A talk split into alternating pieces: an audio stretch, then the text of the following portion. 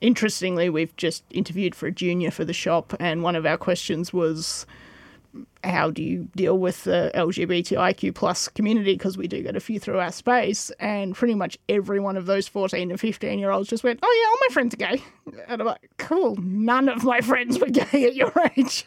And if they were, they were really quiet about it. They weren't, they were not saying anything in a country town. So I think that's nice to see that's changed, but there's still a small segment out here that it has not changed for.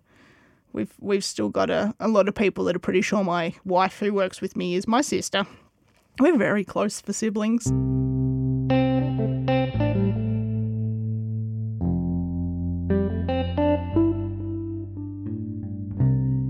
My name is Jo, and I'm a lesbian woman living on Taungurung country working with Macedon Ranges Accessible Arts. I'd like to begin by acknowledging the lands on which this podcast episode was recorded, the Taungurung lands of the Kulin Nation, and pay my respect to elders past and present. I would also like to acknowledge the traditional custodians of the various lands on which you live, work, and play today, and acknowledge that sovereignty has never been ceded. We recognise the important role that art has played on these lands for thousands of years and feel privileged to work alongside artists continuing the creative practice of one of the oldest surviving cultures in the world. Always was, always will be. This episode you're about to hear is with Rhain, a lesbian woman who runs the Old Auction House's Arts Precinct in Kyneton, as well as living in the region. Rhain talks about growing up in the Macedon Ranges in the 80s and 90s and compares it to living and working in the region now as a wife, carer, art teacher, and business owner. My name's Rhain. I use she, her pronouns, and I run the Old Auction House in Kyneton, which is an art space, and I am also part of a group called uh, Macedon Ranges Accessible Arts, which is um, working. It's a new new organisation. We're working to get more accessibility for whole sorts of artists into regional Victoria. Are you from this area? Uh, I grew up in Woodend, so yeah, just down the road. I lived here for about the first 20 years, no, 18 years. And then I lived in Melbourne briefly, and then we moved back when we were looking to buy land. And what was the pull? It was the land, the pullback? Um, it was, I joined the family business, so that was um, a good reason to move back. But also, we wanted more land. We looked at the whole state and we looked at like mm, a whole map and decided that actually, yeah, this was a good area. It's not too far to Melbourne it was, as a gay couple, it was an accessible area to live in, whereas a lot of places we looked at were not. Um, even just the real estate agents just kind of looked at you funny, so why would you move into those areas? So tell me about your what you actually do here in. So I run the old auction house. We have uh, two galleries with rotating shows, um, mainly emerging and mid-career artists, and helping them get shows up and group shows and working with them. And then we have Australian handmade supplies in the shops, so working with small makers. And then we have on site art studios, uh, Permanent Glass Studio, which I'm the second generation of. And we teach, we do commissions, repairs, and yeah, I do all of that. What do you think some of the challenges are in regional areas in terms of for people who identify as LGBTQIA+. An odd challenge that I find here is anybody that doesn't have an issue with it just assumes that the rest of society is okay with it. So we're currently running a queer art prize, and people go, "Well, what do you need that for?" It we're fine with this. Like you don't need this. And I was like, mm, the rest of the community may not agree with you. So um, we definitely find from the artist perspective that they can't necessarily put the themes that they would like to put on display.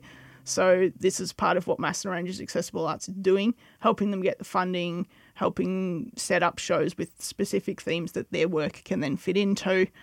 Because if they're a queer artist painting animals, that's nobody cares. Just put your art into an animal exhibition. But if you want to explore anything that's a different theme, there's not always a space in in the art world for it. And we're trying to sort of offer them that space. They they know that I'm going to stand between them and the general public, and the public can tell me what they think of their art, and the artist doesn't actually have to be in that vulnerable position. So, which I think is quite hard. A lot of the artists in the gallery at the moment, I think that's that's a hard sort of push for them. And even that that we can then let them have a show at the end that can have a theme of whatever it is they want to be doing or their group wants to be doing, I think is a, a good thing and just generally outside the arts, it's either. I mean, I grew up out here. Nobody talked about gay people. um, I, I know there's programs now out here, and I wish they were around when I was a kid. I didn't know anything about that. I had to go and live in Collingwood to find out that other gay people existed. Um, I just thought there was something weird about me. Uh, I know um, way out in that if that had existed when I was a kid, that that would have been great. But and they're making such an impact on the schools. Even just that they're allowing these young people to see that there's other young people like them. Interestingly, we've just interviewed for a junior for the shop, and one of our questions was how do you deal with the LGBTIQ plus community? Because we do get a few through our space, and pretty much every one of those 14 and 15 year olds just went, Oh, yeah, all my friends are gay. And I'm like, Cool, none of my friends were gay at your age. And if they were, they were really quiet about it. They weren't, they were not saying anything in a country town. So I think that's nice to see that's changed, but there's still a small segment out here that it has not changed for. We've we've still got a, a lot of people that are pretty sure my wife who works with me is my sister. We're very close for siblings, uh, but they're, they're pretty sure that, that that's my sister. So um, they don't they don't want to think about it. They just want to pretend it's not happening in the community, which is hard.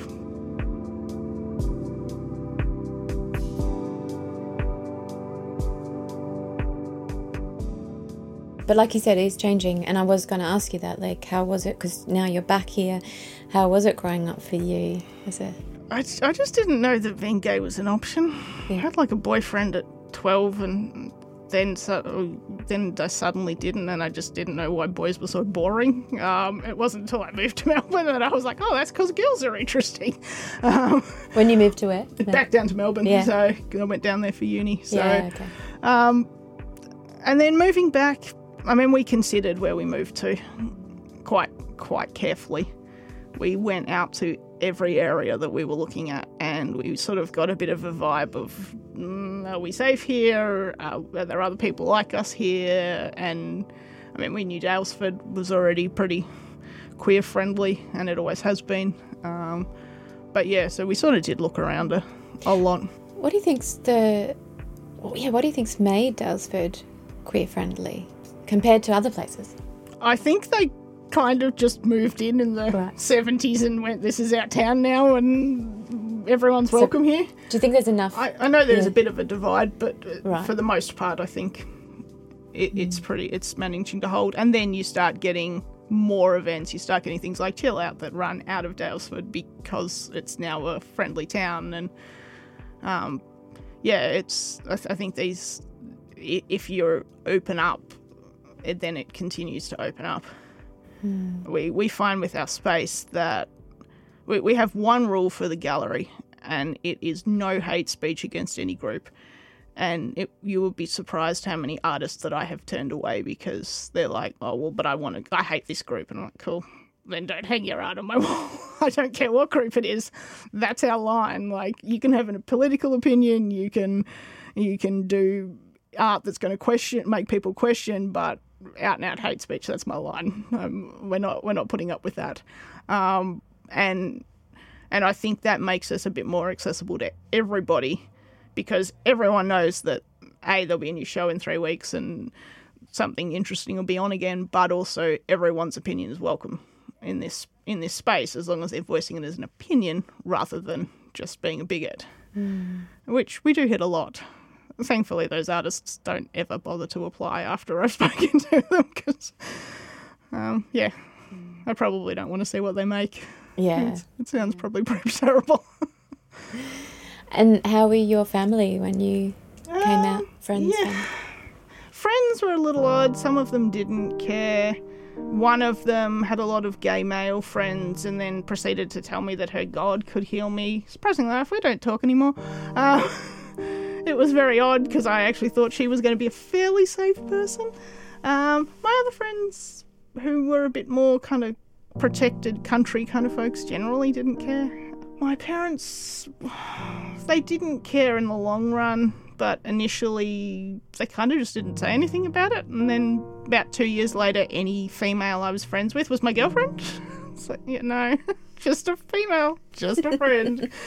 um, my mum especially is strides and strides now. She is a principal at a school and she has something like the largest number of trans kids in the primary school in the state or something. Like she, she actively works with them, so she can see that they that they needed a, a bit of a different environment and I think my I think my grandfather was the cutest. I my grandparents were very religious, so I was a little unsure. My grandmother was cool; she didn't care and after she passed, I got engaged and we had an engagement party. And my, I rang my grandfather because he hadn't replied to the invite, and I was like, "Pa, are you coming to our party?" Oh, well, yeah, I guess, but like, I don't. I don't really know what it is, and I was like, "Oh, you know how like my cousin, like we just had an engagement party for like them, they at the pub, and yeah." I said, "Oh, it's like that, but it's at my partner's parents' house." Oh, oh, cool, yeah, I'm in. and he was fine. He just didn't quite know what it was because that's not his generation. He doesn't know any sort of gay couples. But yeah, they they were surprisingly really fine with it for someone that was so religious. I thought my grandmother was going to have issues. Mm-hmm. Um, the only problem I ever had was she liked one of my girlfriends, and after we broke up, she kept insisting on asking how that one was with the new girlfriend who she didn't like very much, which was quite funny. she she was probably right. The, the new girlfriend was not great, but she was always like, "Oh, how's such and such?" I'm like, Oh. Could you not ask? oh, yeah, they could, Nonna. Thanks. um, mm. Yeah. How was it for you in internally coming out? Um, sort of odd. I mean, I lived away from home, so and I was in. I mean, I was in Collingwood, so Collingwood was pretty open. It, all the gay bars were there anyway. Um, I think the hardest part, I was at a Catholic university. I was pretty sure that the giant crucifix I had to walk under was probably going to fall on my head one day. Um, when I went there the year before, their queer group had been disbanded and I was told that it was because they didn't have a need for it. They didn't have any of those people there. I don't know if they've since changed their. that was a few years ago now. I hope they've changed their tune on such things. But, but yeah, I mean, I was lucky enough. I lived the area I lived in. Nobody cared. Mm-hmm. Um, I was out of I was out of home, so it didn't really matter. Um, I yeah, I was at I was at uni. My friend uni friends didn't really care. Um, the only only thing they cared about was occasionally we went to a bar they could pick up in. So, um, but even then they tended to like the other bars because then they got left alone. you just say no, they're straight, and people would leave them alone. So, um, and they're walking distance from home. So, but yeah, I don't know. It's sort of I've always been brought up to just be whatever I am. It's not a Mm. I guess I just didn't know there was other people like me, and it was refreshing to yeah, meet other people like exactly. Yeah. yeah. Um, I have some really good friends from when I came out. Like most of them are not. Most of them I met online and stuff. So from yeah, overseas and stuff. But yeah, it's just just refreshing to know that they were there. Mm. What would you like to tell your teenage self? I don't know. I don't think she'd listen, to be honest. she didn't really listen to anyone. Um, I don't know, just stick with it, I think. I've always kind of just done whatever felt right for me, and I, I think that, seems to have worked. Maybe make a few better choices than some of my exes. But yeah, I mean, that's life. You learn something from every person that crosses you. So even if you learn that you never want to go down that path again, it's, um, it's still worth learning. Um, Absolutely. Yeah. And regional pride, does that word, two words mean something to you? in terms of it being people feeling accepted to be themselves and just be able to just get on with their life that is a really important thing and there is so many good people that leave country areas because they don't fit in out here and I think some of them would like to stay out sort of out in these areas and but they have to leave farming communities they have to leave regional areas because they don't feel like they feel they fit in so if we can work on all of these regions actually being accepting and allowing for all these people, we'll we won't lose so many of these skills to, to the city and mm. their families would like and that sort of thing. Yeah, I guess I know a lot of people that have sort of had to move away from wherever they were from originally because they didn't feel like they could be who they wanted to be. Mm. And what do you think regional places can do in order to improve in that area?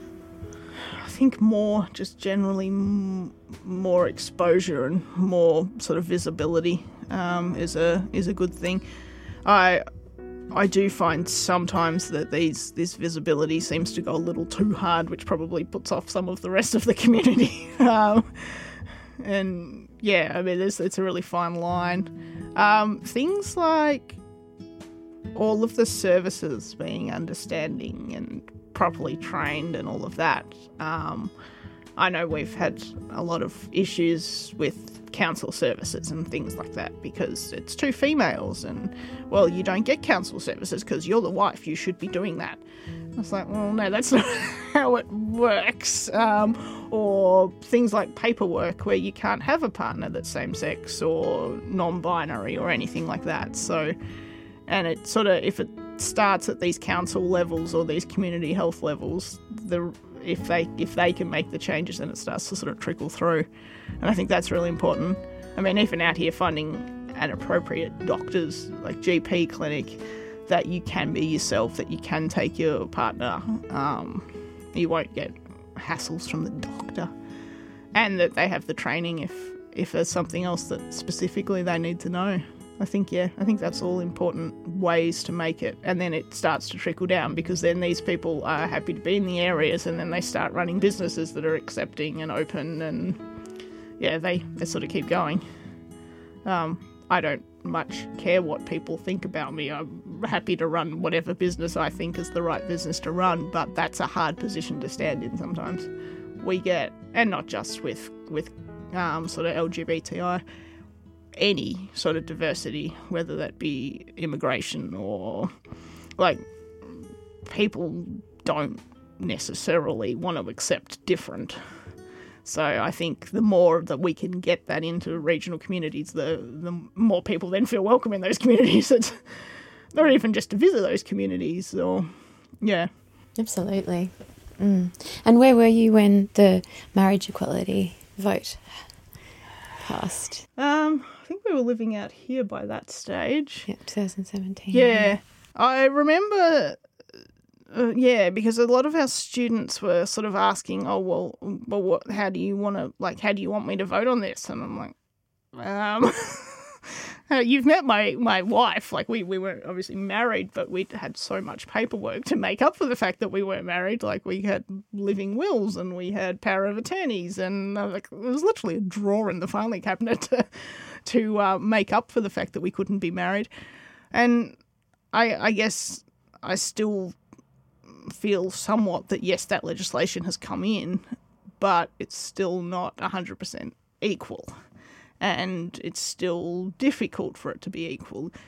We had to deal with the NDIS, and I had to argue with them for four years to get my name on the forms properly um, because their form wasn't set up to have two female pronouns on the same form and oh yeah yeah we'll fix that and it never got fixed and it took a lot of arguing. And then people would ring up and be expecting to speak to a guy based on whatever they think a guy sounds like and then they oh I can't deal with you. You're not the person I'm supposed to be dealing with. And it's like yes I am. Sorry about that. What do you want me to do? Drop my voice a couple of octaves? Or like um, I can give you all the information. You're definitely talking to the right person. So it's yeah, I, I think it hasn't quite. It, it's got some of the equality, but hasn't quite got all of the equality. And and I know a lot of the a lot of my students, most of who are cis, middle class females, middle aged females, we're all like, oh, what do we even need this for?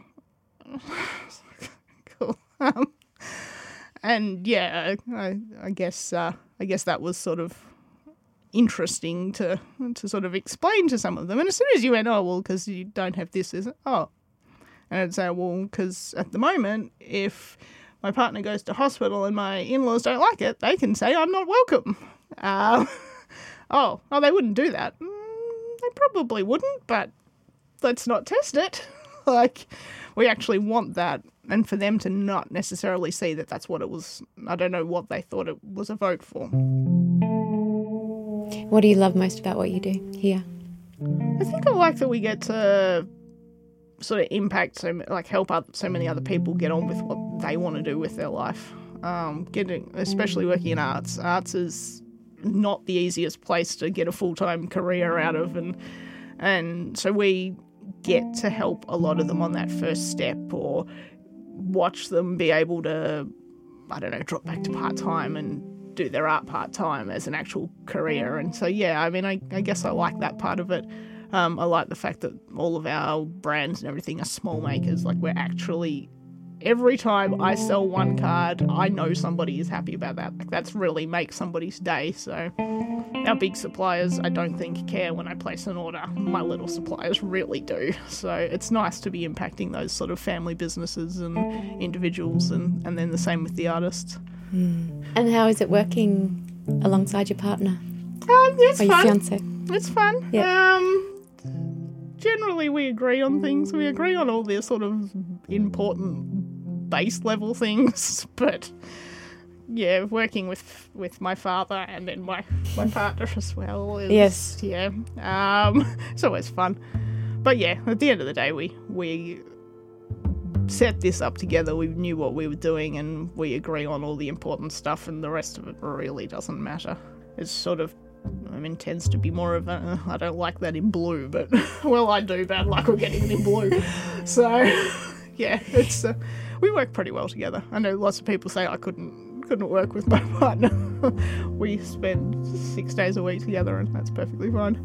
Cool. And your father, does he still, he's obviously still Yeah, he's still in the practices, business. Yeah, any practices his glass art? yeah. Yeah. So he does most of the commission work these days, and and then the teaching as well. Um, he doesn't have any intention on retiring.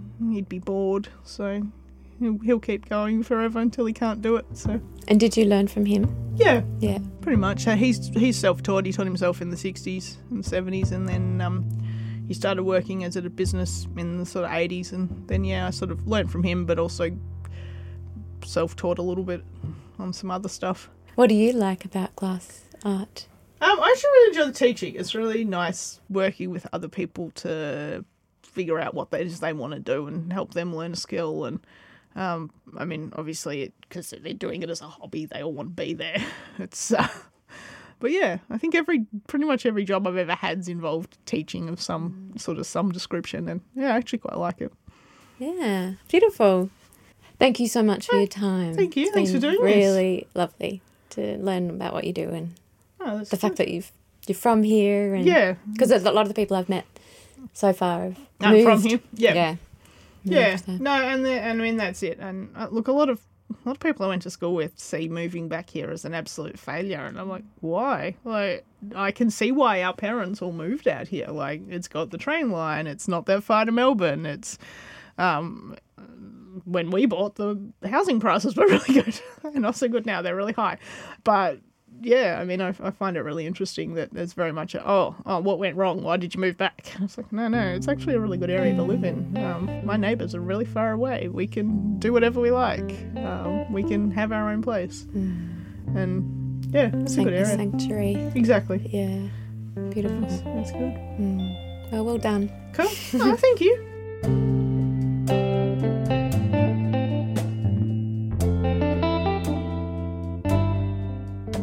Podcast is released every Tuesday and Friday and could not have been possible without the support of our local community partners, Midsumma and the Fairer Victoria portfolio of the Victorian State Government.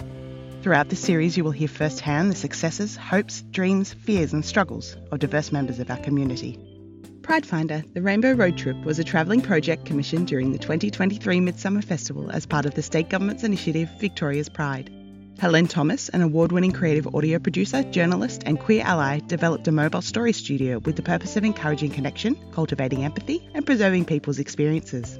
As much of Victoria's queer history relies on verbal recount, Midsumma, Helene, and the Pridefinder connected with regionally living LGBTQIA Victorians to help capture their unique stories. These conversations are frank, honest, and reflect the language, thoughts, history, and opinions of the individual. Views may not be shared by Midsumma or the Victorian State Government. Please keep yourself safe and refer to the show notes for specific triggers related to each episode. If something in this podcast has made you feel uncomfortable or brought up challenging feelings, please seek support from a loved one or from one of the helplines listed at the bottom of the show notes.